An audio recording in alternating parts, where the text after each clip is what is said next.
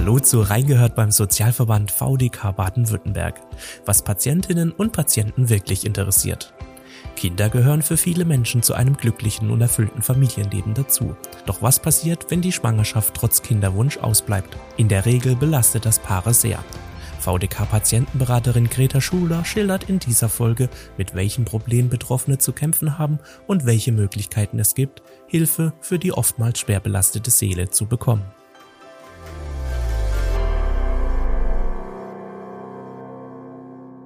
Hallo, Frau Schuler. Hallo, Frau Foto. Frau Schuler, wie viele Paare sind denn in Deutschland im Schnitt von einem unerfüllten Kinderwunsch betroffen?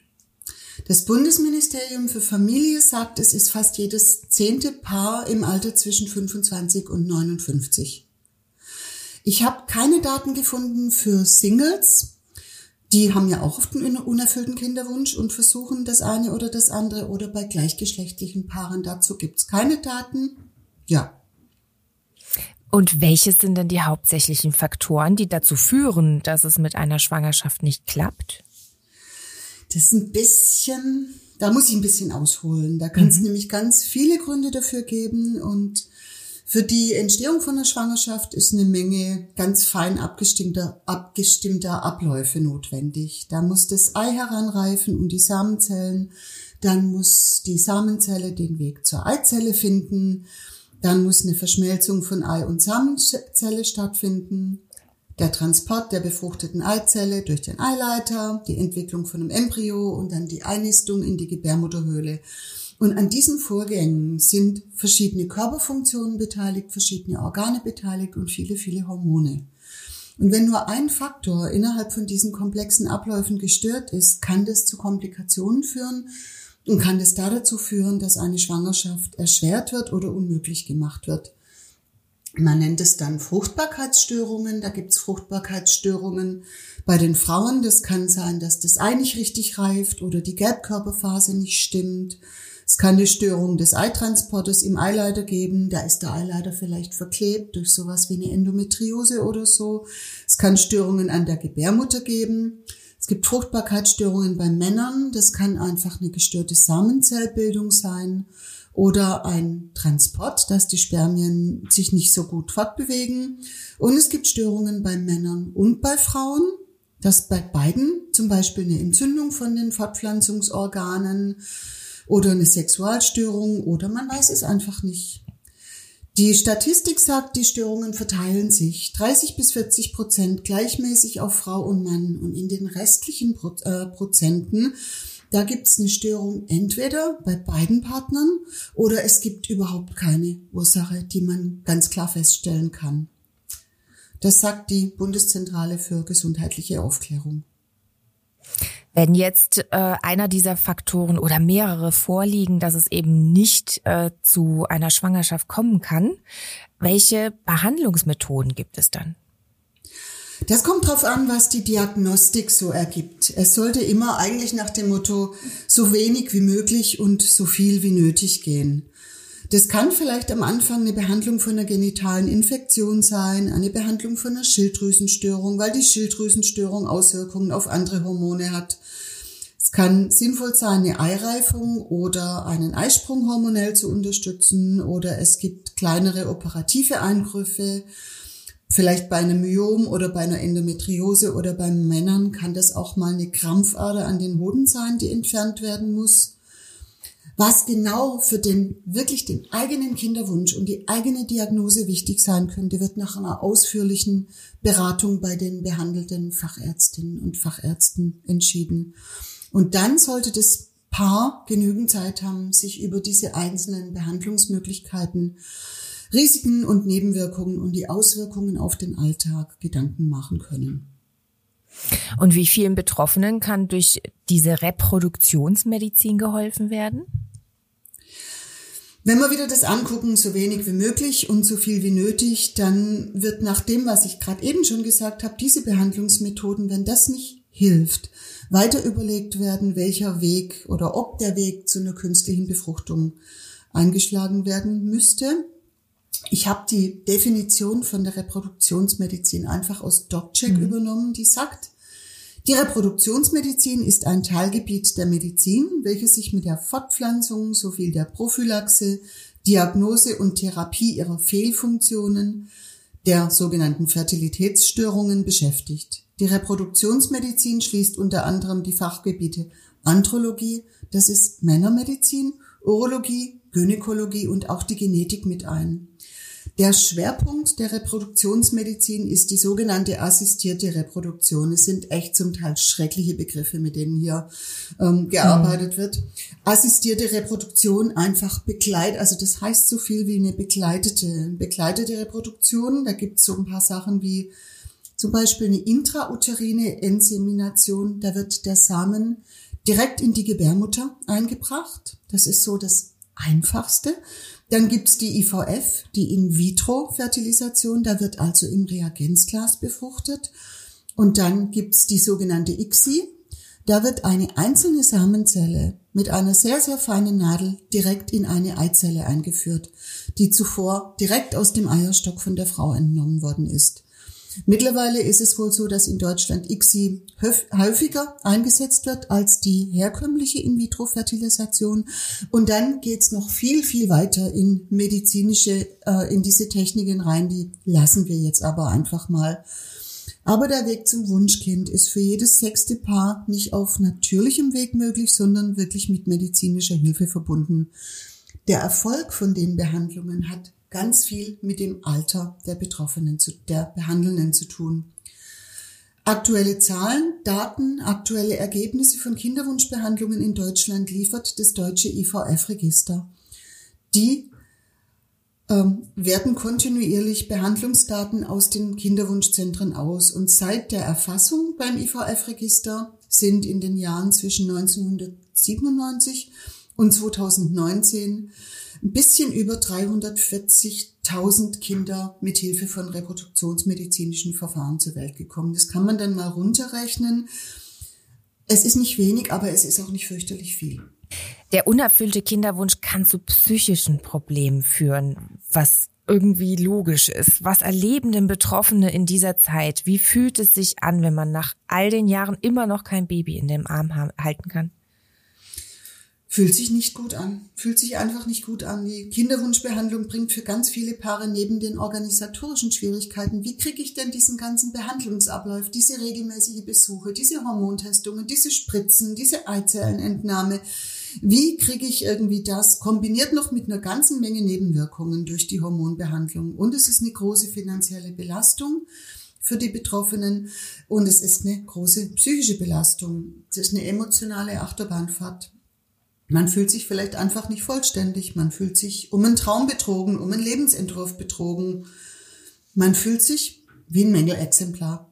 Ich kann nicht schwanger werden. Mhm. Ich kann meinen Mann nicht stehen. Das Kind will nicht bei mir bleiben. Ich werde zwar ganz schnell schwanger, aber dann verliere ich das Kind immer wieder. Was stimmt denn mit mir nicht? Warum nicht? Bin ich eine schlechte Patientin? Mache ich irgendwie nicht alles, was meine Ärztin zu mir sagt? Wie wird es weitergehen? Werden wir das als Paar schaffen durch diese Krise? Wird mein Partner oder meine Partnerin mit mir zusammenbleiben wollen, wenn ich ein Mängelexemplar bin? Das sind lauter so Sachen, die einen quälen. Und das betrifft auch nicht unbedingt nur die Frauen. Das betrifft überhaupt gar nicht nur die Frauen. Das kann gut auch die, das kann auch die Männer betreffen. Weil es nicht so, also die Zeit der ausbleibenden Schwangerschaft kann genauso große seelische Belastung für die Männer mit sich bringen. Die Frauen haben viel, viel mehr Belastung aufgrund auch auf der körperlichen Ebene, was die Männer jetzt eher weniger haben.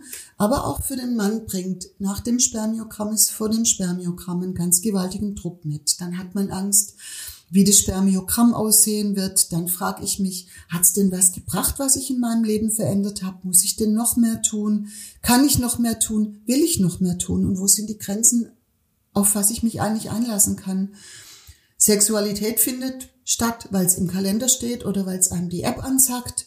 Es entsteht enormer Druck. Man muss jetzt Lust haben, man muss jetzt können und dann noch diese ganze Selbstoptimierung, die Umstellung auf gesunde Ernährung, der Verzicht auf Alkohol, der Verzicht aufs Rauchen, liebgewonnene Gewohnheiten wie Sauna nach dem Sport bringen, abgesehen vom eigenen Verzicht auch jede Menge dummer Fragen mit sich muss das mit der Sauna kurz erklären. Bei den Männern ist es so, die Hoden liegen außerhalb vom Körper. Da ist die Temperatur kühler als innen im Körper. Also soll der Samen kühl sein. Sauna ist hübsch und warm, ist wirklich kontraindiziert. Das heißt, viele Männer verzichten zum Beispiel aufs Rennradfahren, weil das so einen Reiz ausmacht oder verzichten auch auf die Sauna. Und wenn man dummen Fragen aus dem Weg gehen will, dann geht man auch ganz viele Situationen aus dem Weg.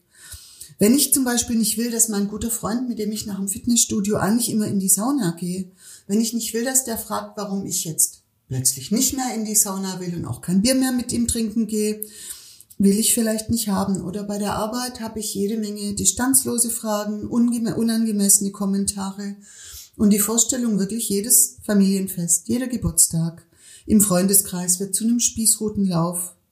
Mitleidige Blicke, zu viele Fragen, unpassende Fragen, so ein emotionales Wechselbad zwischen Hoffen und Bangen und Trauern und Verabschieden in den unterschiedlichen Behandlungsphasen trifft wirklich beide in der Partnerschaft. Und die Männer fühlen sich oft wirklich ohnmächtig und hilflos, wenn sie sehen, was die Frauen durchmachen. An der, mit der Hormonbehandlung, mit der ganzen Spritzerei und mit diesen an, anschließenden medizinischen Eingriffen betrifft also Männer durchaus auch. Das heißt, diese Fragen von Freunden, Verwandten, Kollegen, die tragen tatsächlich auch dazu bei, dass es Betroffenen schlechter gehen kann. Wie geht man denn mit so gut gemeinten Ratschlägen ähm, oder mit schwangeren Bekannten Verwandten um, die beispielsweise ständig fragen, wann ist es denn bei euch soweit? Das ist jetzt wirklich schwer, schwer zu sagen und für die einzelnen Betroffenen immer unterschiedlich. Aber wenn man sich jetzt einfach mal vorstellt, ich habe einen Behandlungsmarathon vor mir und eine Diagnose Triathlon hinter mir. Und davor habe ich schon eine ganze Weile versucht, schwanger zu werden und jeden Monat eine neue Enttäuschung mit der neuen Regelblutung. Da gibt's jede Menge Gefühle. Da gibt's Angst, da gibt's Wut, Neid, Trauer, Unverständnis und immer wieder auch Hoffnung. Und dann habe ich eine Kollegin, die mir ganz im Vertrauen erzählt, du, ich bin im vierten Monat schwanger. Und dann gehe ich ins Yoga-Studio und auf der Matte neben mir sagt die Frau ganz glücklich zu der Yogalehrerin, ich bin schwanger, können Sie mir bitte bei jeder Übung ansagen, was ich denn jetzt für mich machen kann? Dann bin ich auf der Matte daneben und bin wirklich bei jeder Yoga-Übung da damit konfrontiert, dass die Frau es rechts von mir geschafft hat und ich nicht. Dann hat meine Freundin vielleicht vor zwei Monaten mir erzählt, ich setze die Pille ab und jetzt erzählt sie mir, meine Regel kommt nicht. Zwei Monate. Oder meine Mutter ruft an und erzählt mir, dass eine Cousine schwanger ist und fragt dann mal so ganz nebenbei, wie es denn bei uns aussieht. Also das sind so Sachen, wo ich dauernd da damit konfrontiert bin. Und es ist wirklich so, jede und jeder ist anders. Jede ist anders verletzlich oder alle sind anders genervt über Fragerei, über Anspielungen oder Blicke, Blicke, Weihnachtsfeier. Ähm, ist da jetzt Mineralwasser in meinem Glas oder ist es wirklich Weißwein? Also sowas oder dass mir auf den Bauch geguckt wird. Das passiert ganz, ganz oft und es ist total in Ordnung, sich zu outen, wenn ich einen unerfüllten Kinderwunsch habe oder sich nicht zu outen. Je nachdem, wie sich die Betroffenen besser fühlen und es darf sich auch ändern.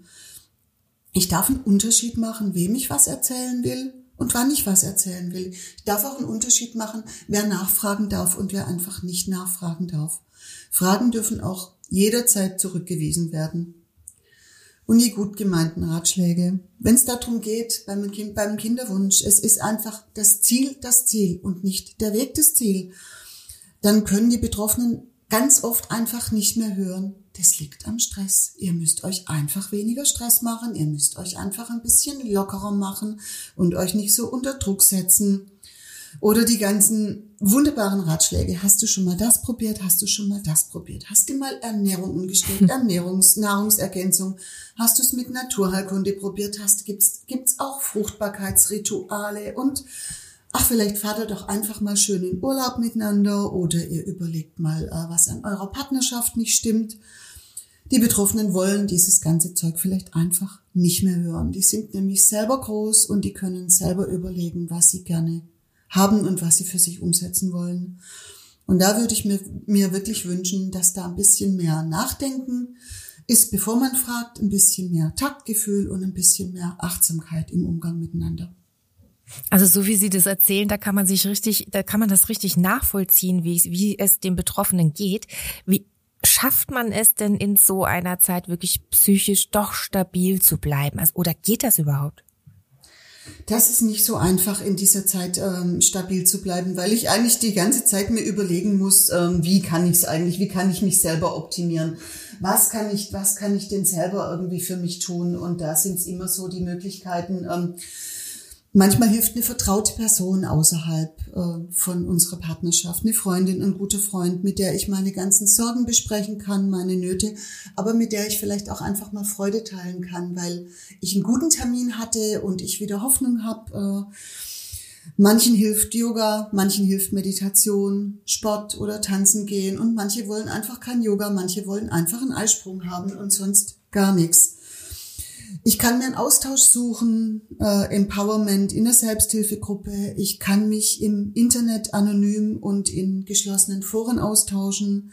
Ich kann mich mit anderen zusammentun, ein Blog schreiben, ein Tagebuch führen, mir sonst irgendwie gute Dinge tun, eine Massage gönnen, mir Ruhe gönnen und Entspannung und auch wirklich runterkommen zwischen den Behandlungen, wenn ich es kann. Und ich kann mir wirklich auch einfach überlegen, wie weit will ich gehen? Wie weit will ich gehen? Zu was bin ich bereit in diesen medizinischen Behandlungen? Und vielleicht auch einfach mal eine Grenze setzen und sagen, da hört's auf. Und wenn ich das doch nicht aus eigener Kraft schaffe, gibt es dann Hilfsangebote, die ich annehmen kann? Die gibt's, die gibt's, da gibt's wirklich einiges. Es gibt Beratungsstellen wie Pro Familia, die sich auch manchmal, also manche, in manchen Städten sind die wirklich spezialisiert drauf. Äh, dann gibt's Frauengesundheitszentren, Beratungsstellen für Familie- und Lebensfragen, Beratungsstellen für psychische Krisen, psychosoziale Beratung für die Betroffenen, die man allein wahrnehmen kann oder auch als Paar. Es gibt Therapiemöglichkeiten wie eine psychologische Psychotherapie, Verhaltenstherapie oder eine richtige Paartherapie. Manche suchen die Hilfe in der Komplementärmedizin, weil sie da damit vielleicht auch schon früher mal eine gute Erfahrung gemacht haben. Heilpraktikerin oder eine gute Allgemeinarztpraxis, die eine fundierte Zusatzausbildung hat in Naturheilkunde. Sowas kann den Weg von einer Kinderwunschbehandlung oder auch eine Seele in der Kinderwunschbehandlung durchaus begleiten. Problem ist natürlich auch da, einen zeitnahen Termin zu kriegen für einen Therapieplatz oder für eine Paartherapie. Viele Paare wären wirklich froh, sowas wie in Anführungszeichen zeitnah eine Sortierhilfe zu kriegen. Ist manchmal gut, wenn jemand von außen auf das System Partnerschaft draufschaut und hilft, Fragen zu stellen und, und nachfragt, ob die Entscheidungen, die mal getroffen worden sind bezüglich bestimmter Behandlungen, jetzt wirklich auch noch für beide passen.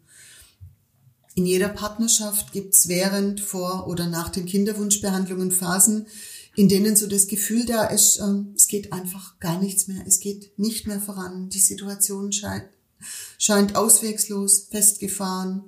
Vielleicht spüren beide Partner, dass sie es einfach nicht mehr alleine schaffen, weil es so viel Frust gibt, so viel Sprachlosigkeit, so viel Resignation, Kränkungen. Und es kostet dann auch total viel Mut, so eine Hilfe von außen zu holen, weil es schwierige Themen sind. Es geht um Sexualität, um Ängste, um Erwartungen, auch um Vorwürfe, und das packt man nicht so gerne vor fremden Menschen aus. Ist vielleicht sicher ein Versuch, ein guter Versuch wert, um einen Beziehungsfluss wieder in Gang zu kriegen und Erwartungen und weiteres Vorgehen wirklich besprechen mit einer neutralen Person von außen. Oder um auch so eine Unterstützung da drin zu haben, wenn ich den Kinderwunsch abschließen muss und wenn ich das Ziel vielleicht einfach gar nicht erreichen kann. Und hinzu kommt dann noch, dass immer noch das Thema unerfüllter Kinderwunsch ein Tabuthema bei uns ist, obwohl es so viele Menschen betrifft und die Belastungen für die Betroffenen so groß sind. Ähm, was für Auswirkungen hat dieses Nicht darüber reden und warum ist es überhaupt immer noch ein Tabuthema? Da gibt's auch immer noch zu wenige Studien und Untersuchungen, obwohl ich das wirklich spannend finde, wirklich mal äh, das mal wissenschaftlich anzugucken, warum ist es ein Tabuthema? Das hat sicherlich ganz viel zu tun mit dem Bild von Frauen in der Gesellschaft. Die Rolle der Frau wird immer noch gleichgesetzt mit der Rolle einer Mutter.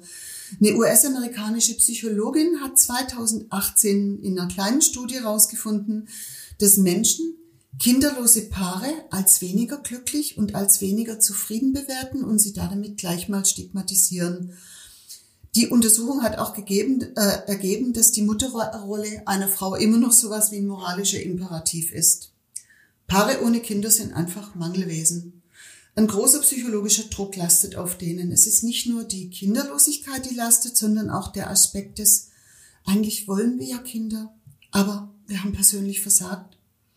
Das sind Themen, die in unserer Gesellschaft wirklich nicht offen thematisiert werden können und die Zeit ist wohl, warum auch immer noch nicht reif. Tabu ist sicher auch, weil es so ein ganz, ganz, ganz, ganz persönliches Thema ist.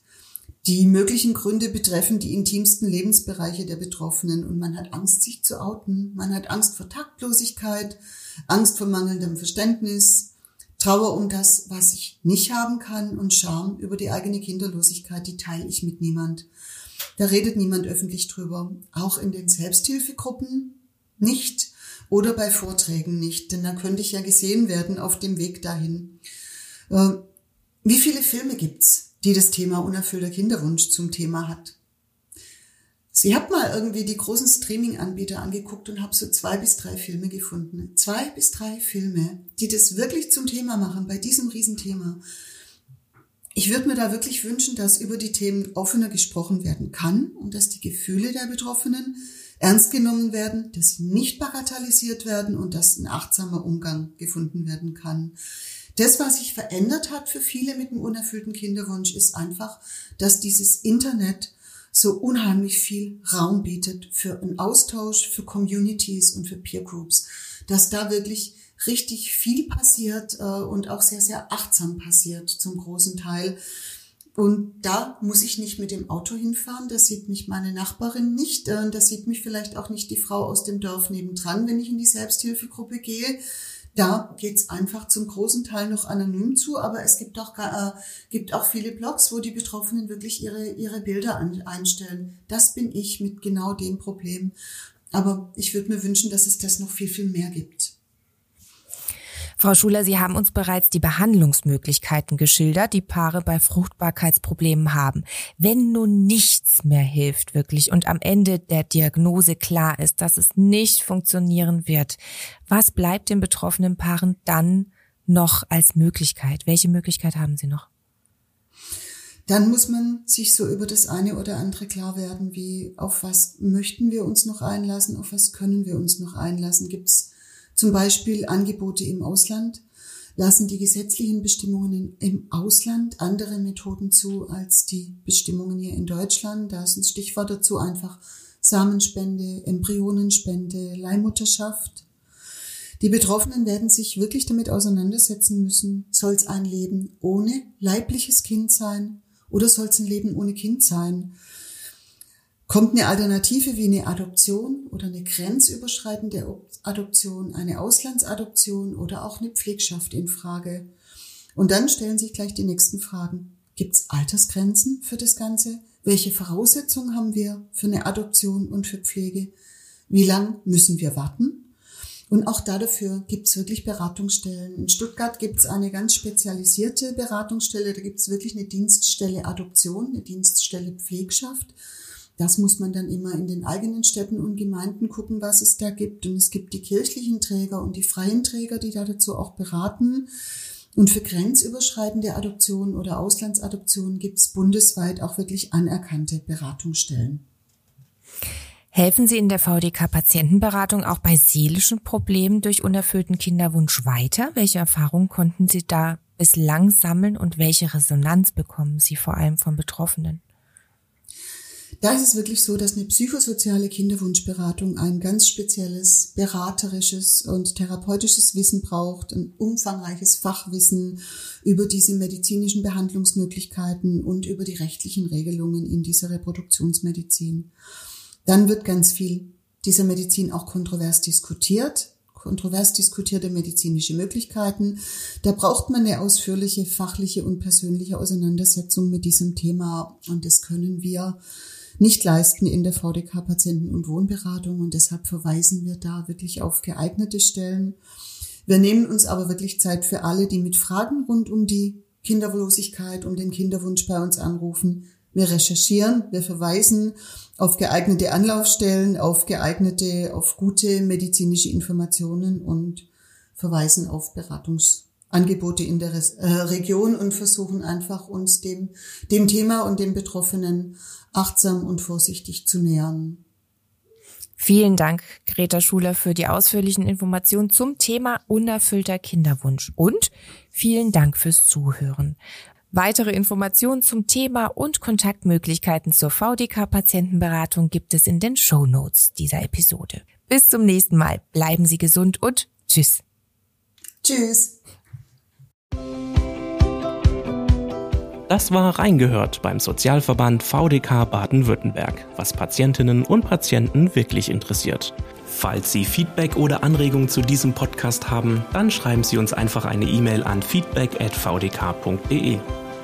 Mehr Informationen zum Sozialverband VDK Baden-Württemberg und unserem heutigen Thema gibt es in den Show Notes dieser Episode. Wenn Ihnen der Podcast gefällt, dann abonnieren Sie ihn gerne kostenlos. Natürlich freuen wir uns auch auf eine positive Bewertung von Ihnen. Und damit Tschüss, bis zur nächsten Folge.